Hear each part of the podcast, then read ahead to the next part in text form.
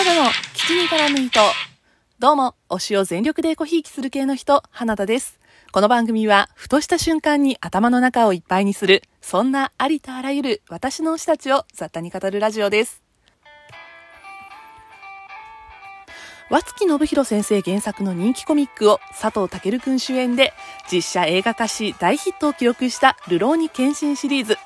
そのシリーズ完結編にあたる2部作のうちの1作目、ルローニケンシン最終章ザ・ファイナルが2021年4月23日から公開されています。今回は公開直後に鑑賞してきたこちらの作品の感想をできる限りネタバレなしでお話ししていきたいと思います。緊急事態宣言の発令なんかもあったので、自由に映画を見に行くことができない環境の方もきっといらっしゃるかとは思いますが、可能であればぜひこのゴールデンウィークにこの作品見に行ってほしいという不況の気持ちも込めて、今回は原作映画ともに追いかけてきたルロケンファンが送る、ルローニケンシン最終章ザ・ファイナルをお送りします。最後までお付き合いください。しかし、この映画ですね、去年コロナの影響で公開延期したことで、くしくも1作目撮影開始から10年のアニバーサリー作品となったんですけれども、結局公開中にね、緊急事態宣言発令されたということで、もう本当にコロナに振り回された作品になりましたね。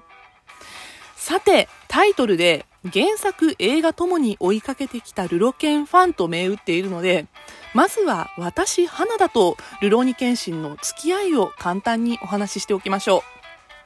う。漫画ルローニケンシンといえば、週刊少年ジャンプで1994年から99年まで連載されていた大人気作品です。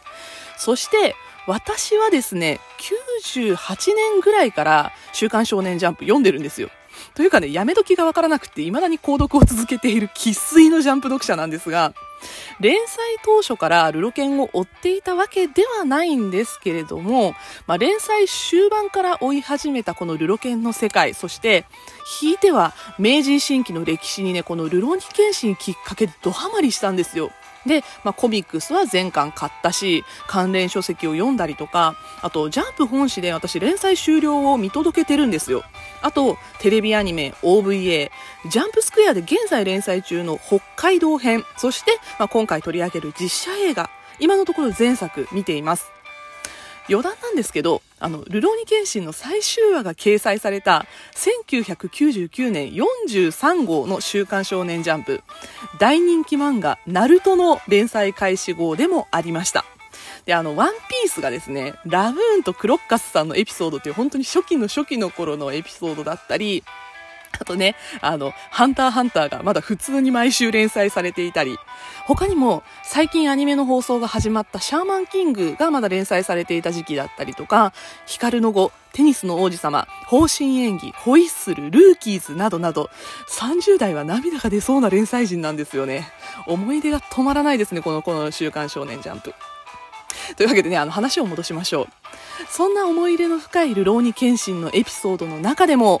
原作人気の高い追憶編と人中編と呼ばれる部分がシリーズ完結編にあたる今回の2部作、ザ・ファイナルとザ・ビギニングとなります。この追憶編、人中編は人気エピソードでありながら若干こう癖者的な存在であるのもまた事実なんですよ。今回私が鑑賞してきたザ・ファイナルは原作における人中編と呼ばれる部分です。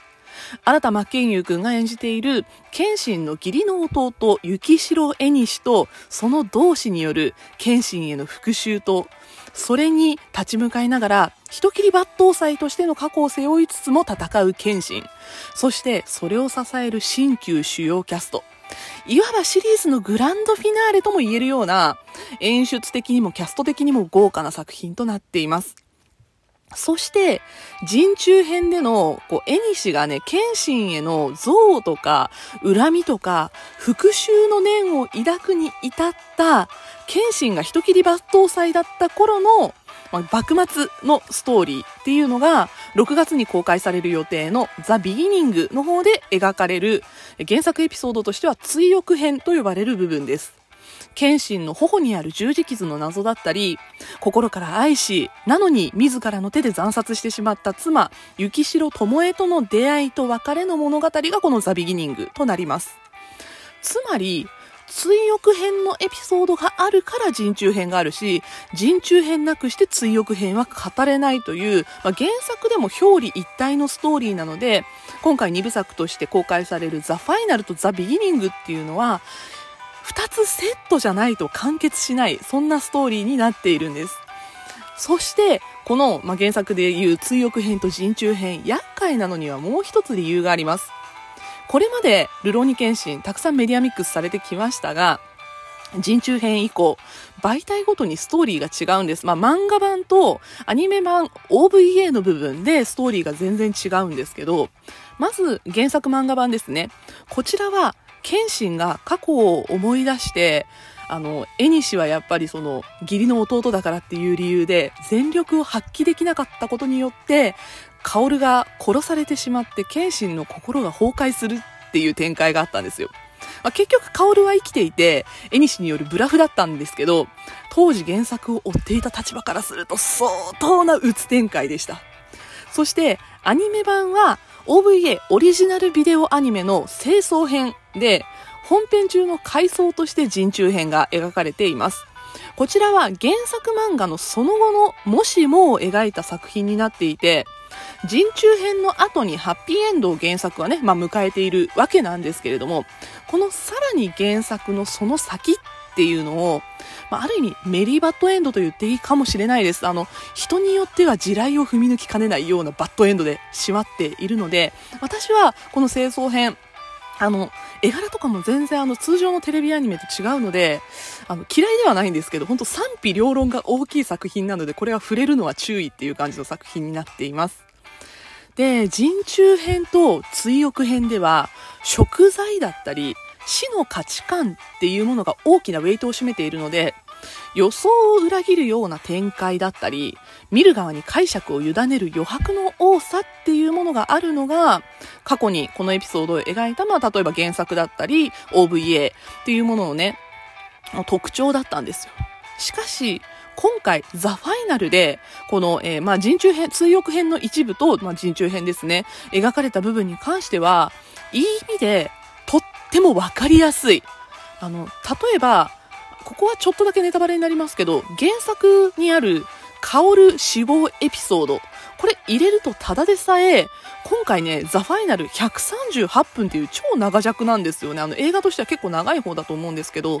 まあ、薫が死ぬっていうエピソードを入れてしまうと、この尺がさらに伸びて、もうちょっと映画としては冗長なものになってしまっていたんじゃないかなと思うんですが、まあ、そういうその薫死亡エピソード的なところを匂わせるような演出を挟みつつも、あの、薫は死にません。で、あの、基本的には今までのルローニケンシンにはなかった圧倒的な分かりやすさっていうのが私はこのザ・ファイナルを見て感じました。そして観客にこう無駄な疑問を残さない、すっきりと終わるハッピーエンドっていうのを実現したのが今回の映画ルローニケンシン最終章ザ・ファイナルだと思っています。ケンシンが愛したっていう人物がね、今回はまだあんまり掘り下げられていないので、そこに関してはザ・ファイナルだけだと物足りない部分もあったんですけど、ここに関しては本当あの、ザ・ビギニングっていうね、あの、追憶編をがっつりやってくれる作品がもう一作品ありますので、ここで上手に保管してくれるだろうと私は信じています。なのであの、6月公開のザ・ビギニングもすごく楽しみにしています。そして、映画ルローニケンシリーズといえば欠かせないのがアクションじゃないですか。今回は特に佐藤健くん演じる謙信と新田真剣佑くん演じる絵西のド派手なアクション圧巻です。まずは映画冒頭列車内で大暴れする絵西のシーンがあるんですけど、これはね、もう劇場版鬼滅の刃も真っ青、煉獄さんもびっくりっていう感じなんですけど、いや、本当にね、あの、ちょっとこう、似てるんですよね。そう、時代背景が似てるから、列車とかも似てるんですけど、なんか私はすごい鬼滅の刃を思い出してしまった。そんな場所でパルクールを思わせるような動作で縦横無尽に車内を飛び跳ね警官隊をなぎ倒していく絵西みたいなシーンを見てこれは勝ったなっていう気持ちにね私ちょっとなりましたえー、過去作品でも見られた謙信が壁を走るシーンだったり、階段とか使ってこう1体複数みたいなあの三国無双とか戦国無双シリーズの感じのこう爽快な戦闘シーンっていうのも今回も健在です。でそして、謙信と縁西の最終決戦シーン。まず、上着を脱ぎ捨てた時の絵西のビジュアルに私は驚いたんですね。あの、原作の縁もこの最終決戦シーンで上着を脱ぐシーンがあるんですけど、中に黒のノースリーブを着ていて、そこからムキムキの腕が出てくるっていうのが、あの、私の中で原作読んでて印象深かったんですよ。今回ね、マッケンユー君それを完璧に再現しています。なんかね、あの、マッケンのそのムキムキさ加減っていうのは、あの、カイジの時の張り裂けそうなスーツとかはちょっと邪魔だなと思ったんですけど、今回のマッチョっぷり縁として本当に良かったです。そして、戦闘開始してから BGM が消えて、戦闘中の純粋な物音しかしないという演出がまた良かった。たけるくんは体幹が揺らがない感じのこう芯の通った動きをするのに対して、マッケンユーくんは低い位置から滑るようなアクションをするっていうのがまた対照的で見ていて面白かったですね。で、あの、今回の追加キャストとしてはやっぱりもう有無を言わさず新田真剣佑にナンバーワンの称号を与えたいんですけど、個人的には、絵西の幼少期を演じた、えー、荒木とわくんという役者さんがいるんですが、あの、今までね、久保田正孝、山崎健と各健と中川大志、片寄良太みたいな、そうそうたるイケメンたちの幼少期を演じてきて、満を持しての新た真剣佑か、みたいな、ちょっとね、感慨深い気分になりました。はい、というわけで、映画、ルローニケンシン最終章ザ・ファイナルは全国の劇場で絶賛公開中です。公開予定作品が続々と延期を決めているので、6月4日公開予定のザ・ビギニングが公開延期にならないことを祈って、今回はこの辺りで失礼したいと思います。当番組ではリスナーさんからのお便りを募集しています。この俳優のここがすごいで取り上げてほしい俳優さん、番組への感想やご意見などありましたら、概要欄のお便り機能どれからでも結構です。お気軽にお便りをください。というわけで、ここまでお相手は花田でした。またお会いしましょう。バイバイ。